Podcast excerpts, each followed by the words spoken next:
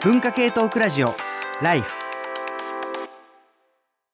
文化系トークラジオライフ。今夜は赤坂 TBS ラジオのスタジオから生放送でお届け中。テーマがさよならツイッター私にとっての SNS ということであなたが SNS の一部を変えられたり廃止されたりしてしまったらそれに対してどんなことを感じますか？というテーマでメール募集しております。本当にねあの今日たくさんあの番組中にもいろいろいただいてますし、番組前にもね長文のものもあの短いものもたくさんいただいてるんですけどラジオネーム匿名希望、えー自分が使っている SNS が突然大きく変わったり配信になってしまったらあなたはどんなことを感じますか？ということで私は普段フォローしている特定の人の発言を見ています。あ変わっちゃったなくなっちゃったと少し寂しくなるのかなとその時は思います。しかしあの人どうしてるのかな生きてるのかなとか考え出して少しずつ寂しくなるのかなと思います。そしてその寂しさが徐々に薄れていってツイッターのことも忘れてしまうかもしれません。なんかこうさ、俺、なんかこう、学生とさ、こう喋ってて、いつもなんかこう、ぐさっとくんのかな。あったねーって言われるときが一番嫌なんだよね。なんで？なんで？なんで？なんか、あ、か、過去にされた、みたいな。先生がってことですか？チャーリーさんが俺はなんか今でもこう、現役で頑張ってね、そいつにとってはもう終わったことだからあねあるよねって。なんかそれはだってこうね、他のことでもあるとは思うんですけどね。あの、そうやって、こう、でもただね、人は忘れていくことで生きていけいるからね。やでもこれなんか本当にあの街のお店とかもそうじゃないですか、ねあああの店どうだっただろうあの中華屋さんみたいなのをいつかで忘れていっちゃう。行った時にじゃあいつか思い出した時に俺たちは、あったねーって言っちゃうんだよ。そう、あったね。っていう。Google のストリートビューあれあるかな？5年前のとかね。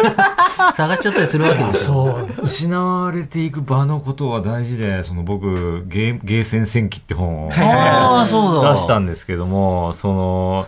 なんていうんですかね。この今今日やってる話ってバーチャル空間の SNS だけど、やっぱり場って意味ではあんまりリアルも変わんなくてそのゲームセンターってすごい特定の人がやっぱり集まってそこで趣味のなんか話をするんだけどなんか大体そのうそんうまく回ってる時って誰も運営のことはあんまり気にしないんですよ。あだけど、なんかうまくいかなくなったりした時に、だんだん運営がちょっといろいろ問題になってきたりして、うん。なんか運営が全面化していくんですけど、やっぱなんかゲームセンターってそんな感じで、だどんどんなんかいろいろまあ潰れていってるじゃないですか、今。うん。うん。で、潰れた後からみんなが、なんか良かったねって。いやビートいやいや、潰れる前に言ってくれよ、みたいな。DDR とか、ダンスダンスレボリューションとかビートマニア後ろで見てましたもんね。あれってもう20代の人無理じゃない？でもあれだよ、あの、大阪の梅田にあったまさに DDR の聖地みたいなゲーセン、この間潰れたからあ、ね。本当ですか？電動戦記バーチャた時に。何かもみんなその存在を知るんですよ聖地だったねみたいな俺も初めて今聞いたもんそうそう そんなのあったんだ中古ゲームショップでこれ欲しいな、もう100円、500円安くなんないかなとかよくやってたもんな。いやだからそうやってね、そう、亡くなった後で人は懐かしがるというのは、まあ別にそれはそれでいいんですけど、それはそれでいいんですけど、どちらかというと、あの、今日の本筋は、引きずられてよね。ね、やっぱりね、こういう話ってね。引きずられちゃう。でも、あの、まさに、えっと、今日の話って、その、事故の、その、まあ、まあ、最初ね、綿谷絵里奈さんはメールで爪って言ってましたけど、爪いい表もう現。自分から出ていく何か、生まれていく何か、まあ、生まれ出てしまう何かですよね。まあ、それがこう蓄積されていくことが大前提になって、さっきアカウントの使い分けみたいな話もありましたけど、爪は伸びてくからしゃあないが、その爪の処理の仕方がどんどん上手くなっていて、まあ、できる限りもうゴミ箱に捨てるとか、あの、見せ、見せられるような爪だけ残すとか、うん まあ、いろんな方向にうまくなってってはいるし、かつてはうまくなかったからこそ、いろいろ、まあ、痛いこともめんどくさいこともあったけれども、まあ、それなりに、あの、自分そのもののようなね、まあ、思い出みたいなあところだったりも、まあ、あったというところなんじゃないかと。いう話なんですが、あの、テーブルにこう、ごそっと人入れ替えて、近内さんも戻ってきたんですけど、はい。もうすでにさっきからだいぶ、まあ、外でもね、あの、外っていうかね、だいぶあの、テーブルの外でもやり取りはしておったものの、その、自我とか身体とかっていう、うーものと、例えばその SNS とか情報って言った時に、うん。なんか、あの、これもう完全に俺の感覚なんですけど、今って身体がそんな、その直接的にめちゃくちゃ傷つくことってあんまないじはいゃないですか。まあ、心が傷つくことはある。で、心が傷つくことと自分の持っている情報が、まあ、何らかの形で傷つくことの間にはそんなに差は多分俺の中ではない気がしていて、うん。うん。そう思えば、まあ、心が傷つくんだったら、まあ、そら、まあ、身体的な痛みじゃねえという感じはするものの、うんあんまりこう普通にピンとこない感覚かもしれないなというのを最初不安に思ってたんであ、すが。そうなんですかね。どうなんでしょうね？痛いでしょ。痛いでしょ 傷はもう、あの、心だろうが体だろうが同じように、むしろ、心の方が引きずるし、だからね、ふ急にバッとすい、あの、な何か思い出した時にい痛みが戻ってくるっていうのはあると思うんで。コントロールできないもんね。うん。不意打ちで来るんで、むしろそうケアの仕方が難しいのはやっぱりそういうこう言葉とか、物語的に傷つくってことの方がはるかに僕らの魂にとっては重大なんじゃないかなと思うんですよ。ね。でこのパートではその話を掘り下げたいと思っていて、要はその自分自身の情報をセルフケアしていくっていうのが今の,、まあその SNS のアカウントの使い方、まあ、そのセルフケアの一環として情報の出し方をコントロールするっていうのはさささっきしてた話なんだけど、まあ、それも含めた全体的な付き合い方ですよね。なんかそれってもうセルフケアとそもそも呼べるようなレベルになってるんじゃないかというのが俺の最初のインスピレーションで、それをセルフケアと言うべきかどうかっていうところ、さあこの辺についてどう掘り下げていったらいいかな、僕は塚越君に行こうか、じゃあ。まあ、あの、セルフケアっていうことだと、まあ、さっきあの、あの広瀬さんがお話ししてたようなアカウントの管理の仕方だったりとか、まあ、傷つかないわ、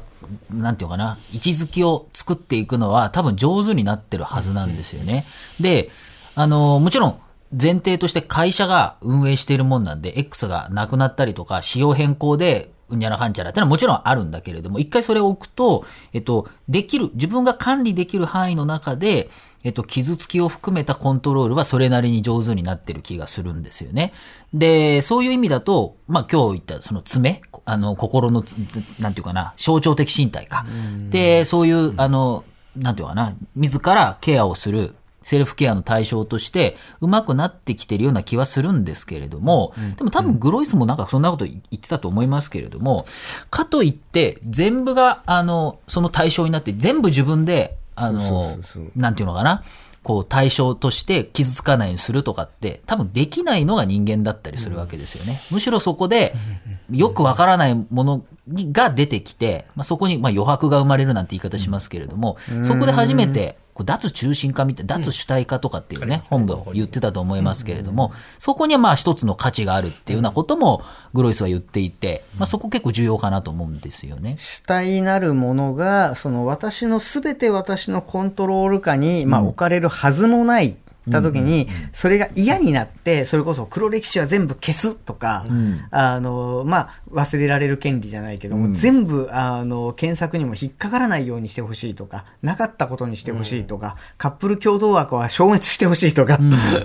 いう感じになっていくんだけれども、事故というのは、そういう自分のコントロールできない、まあ、生まれてしまった、自分から生まれてしまったものからも、まあ、あの、そうそうそうによっても支えられるんじゃないかみたいな。例えば身体だって自分で、あの、いろいろケアするわけですけれども、風邪ひいちゃったりするし、あと、逆に言うと、風邪ひいた時は、お医者さんの言うがままにするしかないわけですよね。そういう意味で、すべてがすべて身体も自分が全部管理できるわけではないということ。それ、いなんていうのかな。まあそういうもんだと思うんですよね。で、この象徴的身体、まさにその、インターネット上の人格としての自分も、えっと自分である程度ケアできるけれども、まあいろいろなことがあって、あの、漏れてしまうこともあれば、その、まあ、X の、あの、変更 仕様変更で変わるものもあればっていう。で、その、こう、まあ、バランスですよね。どう作っていくかっていうこと。で、哲学者はやっぱりその余白予期せぬところに開かれていって、新しいいいものが生まれていくって言い方をするし、まあそこが重要なのもわかるんですけれども、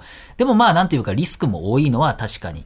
リスクも多いっていう問題もあるかなとは思うんですよね。一回ちょっと問題を切り分けると、えっと、自分の思い入れのある情報が、まあ、いろいろと自分の思い通りにならない、えーところに行きますよね。で、それどうしましょうって話と、まあ、それこそメロン先生が一口こだわってる物語る事故というかね、事故というのは自分が、自分はこういう人間であると物語ることによって形作られるので、その物語る事故が、物語る場がもうあって、いくらでも物語れてしまうと。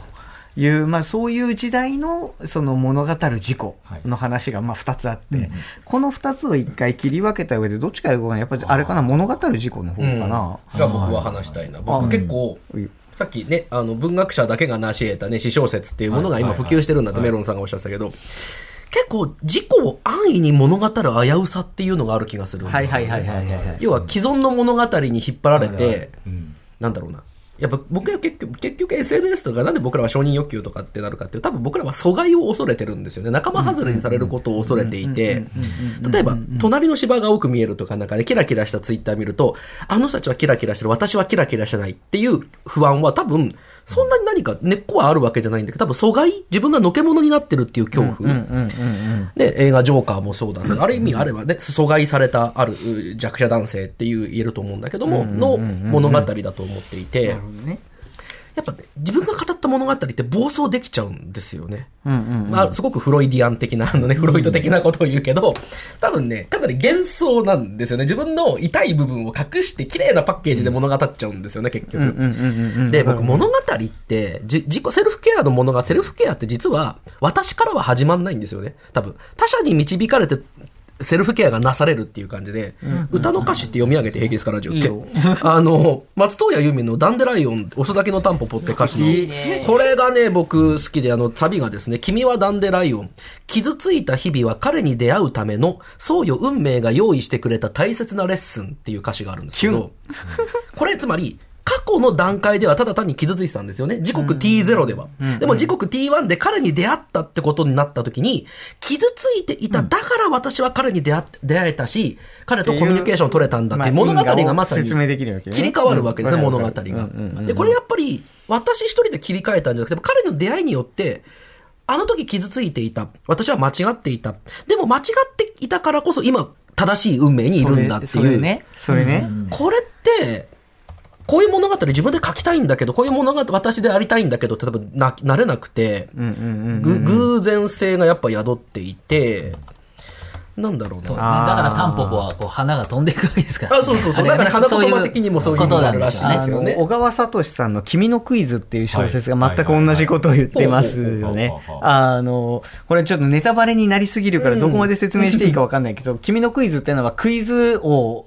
のでの番組でテレビにまあ出るんだけどもはいはい、そのクイズ王の早押しクイズね。早押しクイズの勝負で問題読む前にライバルが答えを、正解を言っちゃって、これはインチキなんじゃないのかっていうのを掘り下げていく、その、まあミステリーみたいなはいはい筋と、対戦相手が、なんで、あれは答えられたんだ？な八百長なのか、本当は実はでもあいつは、それを、裏付けをなんか持ってるんじゃないかって言って調査をしていくっていう話。っていう。話と、その人がまあクイズで食っていくっていう人生のまあストーリーを2つ絡めながらまあ行くんですけど、まああの、まあネタバレを聞かないっていうのはなかなかラジオでは難しいんで、ね。あの、それを断った上で説明をすると、そのまさにそのクイズという、まあ、ひ比喩で、その好きな人との関係を振り返った時に、その、まあ自分はあの時彼女とのクイズを間違えたから、うんうんまあその、添い遂げられなかったと。あの時に、あれは、このクイズのヒントは出てたのに、そのクイズのヒントに答えられなかったから、添い遂げられなかった、そのことによって自分はクイズで食っていける道に入れたと。だっていう話を、もうなんかこう、振り返るシーンがあって、ブエって泣くんですけど。まさに、あの、自分自身の、その、まあ、物語る、その、物語そのものをいくらでもプロデュースできるし、切り分けることもできるが、そこに言ってしまえば、その、コントロールできない要素みたいなものが、まあ、本当はいっぱいあったはずで、その、いっぱいあったはずの、その、コントロールできないものを、もう自分でセルフプロデュースできるんだ、していくんだ、物語るんだっていう風にしていけばしていくほど、そういう人しか残らなくなってくるので、あの、SNS で語るというのは、そういうことである。しかもそれ自身は誰かが語ったことの真似事になっていくので、それ自身が最初ケアとセルフケアで言えば、ケアみたいになるわけ。です。つまり、あの、大きなな何かの物語に乗っかるって話もうフォーマットを用意してあるから、ここにあの固有名だけ書き換えてとかで、ちょっとストートだけスプロットを変えて、でもこれでパッケージができますみたいな。TikTok の大体同じものみんなやるみたいな感じでね。とはいえじゃあ、えっと、広瀬さんが。まあ、それに似たあれではなあれなんですけど、あのまあ、匿名のアカウントで、まあまあその大きなアカウントになってくると、ある程度ファンみたいなのがついてくるにはついてくるんですね、でその中で、ダイレクトメールで、あの人とやり取りするのはやめてくださいと、あのアカウント、このアカウントの価値が下がりますみたいな、その広瀬さんどういうこと自身のどういうことどういうアカウントの持ち主そうそうそうにその広瀬さんのアカウントの価値が下がるのであの人とこうあの交流するのはやめてくださいとか そうい。う人と交流してるの私は見たくありませんみたいな形で来るわけなんですよね。でそれってある種その自分が投稿する内容もあの期待された上でやっているところがあったりとかして自分は実際こんなこと投稿したくなかったりとか こういうことを投稿したいけれどもこんなこと求められてないんだろうなとか なんかあこれ投稿した後にあこれってニーズねえなと思ったら消しちゃったりとかも全然するしそれっていうのでやっぱ自分でセルフブランディングしてるようで結局他人からの、うん、視点をすごく顧みてるところが。それを取り込んだ上でそうそうそうそう。多くの人に点を打って点、点描画として私があるみたいなね。その時に広瀬さんはそのやっぱ自分の字がどうなるんですか？やっぱ傷ついてる。いやどちらかというと、あの VTuber みたいなもんなんですよね。多分そこで演じたい自分がいるのでその人たちからの人気を保てるのならばある種本本体は傷ついてない。気づいてないです。ガガードされガードされてますね。結局それとは別人格なので、うん、なんかそこがやっぱり、あいやの、面白い感覚ですよね。か。あのつまり、えっと、何にしろ言葉を使うっていうのは、言葉って自分じゃないから、コントロールできない部分が絶対あるんですよ。で、なんかね、誰かが、ケンスーさんとかが言ったと思うんですよ、はいはいはい。インフルエンサーの。なんかやっぱり自分がなんか炎上しちゃったりして、食らう原因って、炎上したらみんなめっちゃ病んだり、大変な PTSD になったりするんだけど、その原因っていうのは、まあ、まず量がすごいっていうのと、もう一つ、なんか見えないパンチを食らうっていう話をしてて、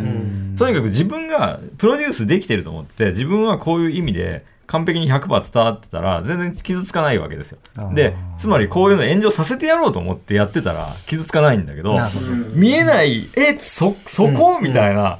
で、必ず言葉使った時にそのすれ違いってあるじゃないですか。うんその見えないパンチを食らった時に人は傷つくんだと俺は思ってて。想定外のパンチがそうそうそう見えないところからとね。で、必ずでもそこで、やっぱなんかその、傷つくことに向き合わないとダメで、うん。で、なんか、ああ、やばいと思ってパッて消したら、多分何にも起こんないんですよ。うん。で、多分そのアカウントをいっぱい作って、その、自分じゃな、自分の本体に食らわないでそれをやるって、なんか、その傷をすごい、なんか、ああ。受け止めてない気が俺はしていて、ああるある意味で、うん。そのもう一人の自分が攻撃をされているなっていうことに関してはかわいそうだなと思う。ああ、なるほど、ですよね。で、ただ、それに対して資本を投資しているのは自分自身だから、まあ、反省することはありますよね。あプロデューサー目線そうそうしなきゃよかったな、だったりとか。ただ、一方でやっぱり、エゴさして、広瀬亮自身が炎上してたりとか叩かれてると、それはめちゃくちゃ傷つきますし、やっぱそこははっきりして違いますね。ねうん。そうね。ああ、そうか。じゃあ、プロデューサーになって、ああいうアイドル育成ゲームみたいな感じなんですよね。まあ、うんその、まあ、これはね、ずっと言われてる話で、要するに、自分が見られている自分を、それをプロデュースしている自分が二重構造になってますよねっていうのは、まあ、社会学でもよく言う話えではあるので、それ自体はまあいいんだと思うんですよ。でうん、でその時にね あのなんていうかこれも歴史とその傷ついたあるいはさまざまな悲劇の共有によってそうなってきたんだと思っていてあの昔はどうしてたかっていうとそうです。釣り宣言ですよ。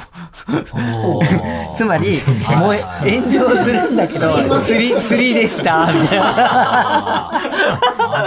要するにで、やめへんで。握手会の釣りじゃなくてね。そう釣りでしたっていうことによって、いや、その、そのパンチ想定内のやつだからっていうふうに物語を書き換えるわけ。釣りでした。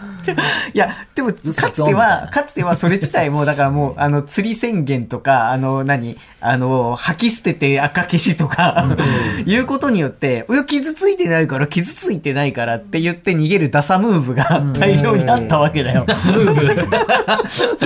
これが、さすがに、これはダサいということが、とか、まあ、悲劇の共有とともに、こいつはでも実はすごい傷ついたのを、なんかこう、もうケツまくって逃げたに違いないって見えてるから、そこはもうあらかじめプロデュースしている、あの、アバターがおって、こいつよし行ってこいポケモンみたいな感じで送り出しているとだ。から、ど今なるとあの、真剣謝罪ムーブなのかもしれないですね。そうなるとね。逆に？逆にね。あ嘘ぴょんじゃなくて、真剣謝罪してます。でもあれどっちだったんだろうみたいな。あの、二人、なんか青白王子に来た人 どっちなんだろうみたいな気分になってるって。難しい、難しいな。難しいですよ。真剣謝罪することによって傷つかないっていうみたいなね物語を語り直すのね。これね、なんかあった時にまたこのし上がれるなのかとかみたいな。もめっちゃめんどくさいもんね。なんか、この問題の中にある、ここについて謝るけど、ここは違ってて、みたいな そ。こは絶対突っぱねる。それは認めない。で、後からそれが実は本当だってことが分かったりとかいい、ですね。分かんないよね、それね。いや、わかんないなって思う一方で、あの、なんて言うんでしょうね。我々が、その、今語っていることっていうのは、その SNS という、まあ、場所において、うんその、まあ、何かを投稿すること自体が、もう物語る事故になってしまっている。うんで、それは、その、めちゃめちゃ追廃的に自分のプロファイルをいっぱい、あの、書いている人から、匂わせ的な、あの、ストーリーを、こう、あの、頻繁に投稿して、で、なんかまあ、あの、ストーリーのまとめのタイトルが大体、あの、記号、記号か絵文字なんですけど、あの、絵文字1文字、ハートみたいな。あ、これはなんかそのパートナーとの、こう、日々をまとめたストーリーなんだな、みたいな、あの、ストーリーのまとめなんだな、みたいな、こう、匂わすようなところにも、やっぱ自己物語はあって、あるいはそういうのを作ってなくても、まあ、あって、で、その、そういうところに、その、私ってこういうものっていうのを誰もが作ろうと思えば作れてしまう時代に、その、まず一つはその人たちがどんだけその傷ついていくかみたいな想定外のことをどれだけ食らっていくか、それによって事故の、まあ、深まりみたいなものとか、うんうん要は、その、まさに想定外に別れてしまったけど、想定外に別れたからこそ次の人と出会えたみたいなものに、その、どど。うやって出会うんだろうという一つと、もう一つは、あの、こっちの方が、あの、俺は今日は関心の中心なのかなって喋ってて思ったけど、っていうのが当たり前にできるようになった時によ、あの、学生にやっぱりその、投稿してる人なんて少数派だよって言うとみんなびっくりするんだけど、投稿して自己物語を語ることが、その、しゃ何こう生き方の標準だと思われてしまうと、単に嫌で投稿してないのに、やってないやつっていうことになると。ああ、そういうことですね。その、その人たちにとっての、まさに事故ってどうなるんだろう、セルフケアってどうなるんだろう。でその何にもそういうことをやってない人までうん。も、やってない人スタートになっちゃうから、それどうすんだろうって話がちょっと気になサイレントマジョリティ多いわけですからね。うん。まあ、多いか少ないかっていうよりもね、その事故っていうのはやっぱ何かの参照点でできるから、その参照点がめっちゃやってる人になっちゃうと、ん。あの、それからしかやっぱ事故が作れないので、それはもしかするとかつて、その、それこそ小説とか文学が担っていたうん。ものを、もう、いつも見ているアカウントの誰それが持っていってる、持っていってしまったりしているんだとすると、なんてこともちょっと考えられるので、残りの1時間いろいろと人をこうぐちゃぐちゃにあのしながらも、今ね、この僕の座っているテーブルにあの3人座れるようになっていて、その外側に3人座れるようになってるんですけれども、この辺はもうあの喋りたいやつが前に出る方式、バトルロワイヤルいつもやってる最後のバトルロワイヤルに戻していきたい。話ではいちょっと語り残したことが、じゃあそれはケ曲のア後やな。曲だってやりましょうか。ということで、えーっと、一旦曲挟みましょう。塚内くんの曲です。なんか、さよならツイッターって話で、さよならってすぐ思いついて、やっぱこれ、これだろうと思って、今日はギリギリ30代、僕30代後半ですけど、30代と多分わかると思います。これね、悠々白書のエンディングです。はい聞いてください。はいい、いですよ。はい2番の歌詞とかいいですよ。す年にに年に2回のハガキならキャッチするよってね。年に2回ぐらいログインしてもいいかなみたいな話かと思うんですけれども、はい聞いてください。え悠々白書のエンディングでした。ママタリマツコさんで、さよならバイバイ。文化系トークラジオ、ライフ。TBS ワシントン支局の樫本照之と涌井文明です。ポッドキャスト番組「週刊アメリカ大統領選2024」では大統領選の最新の情勢やニュースを深掘り。現場取材のエピソードや舞台裏も紹介しています。毎週土曜日午前9時頃から配信です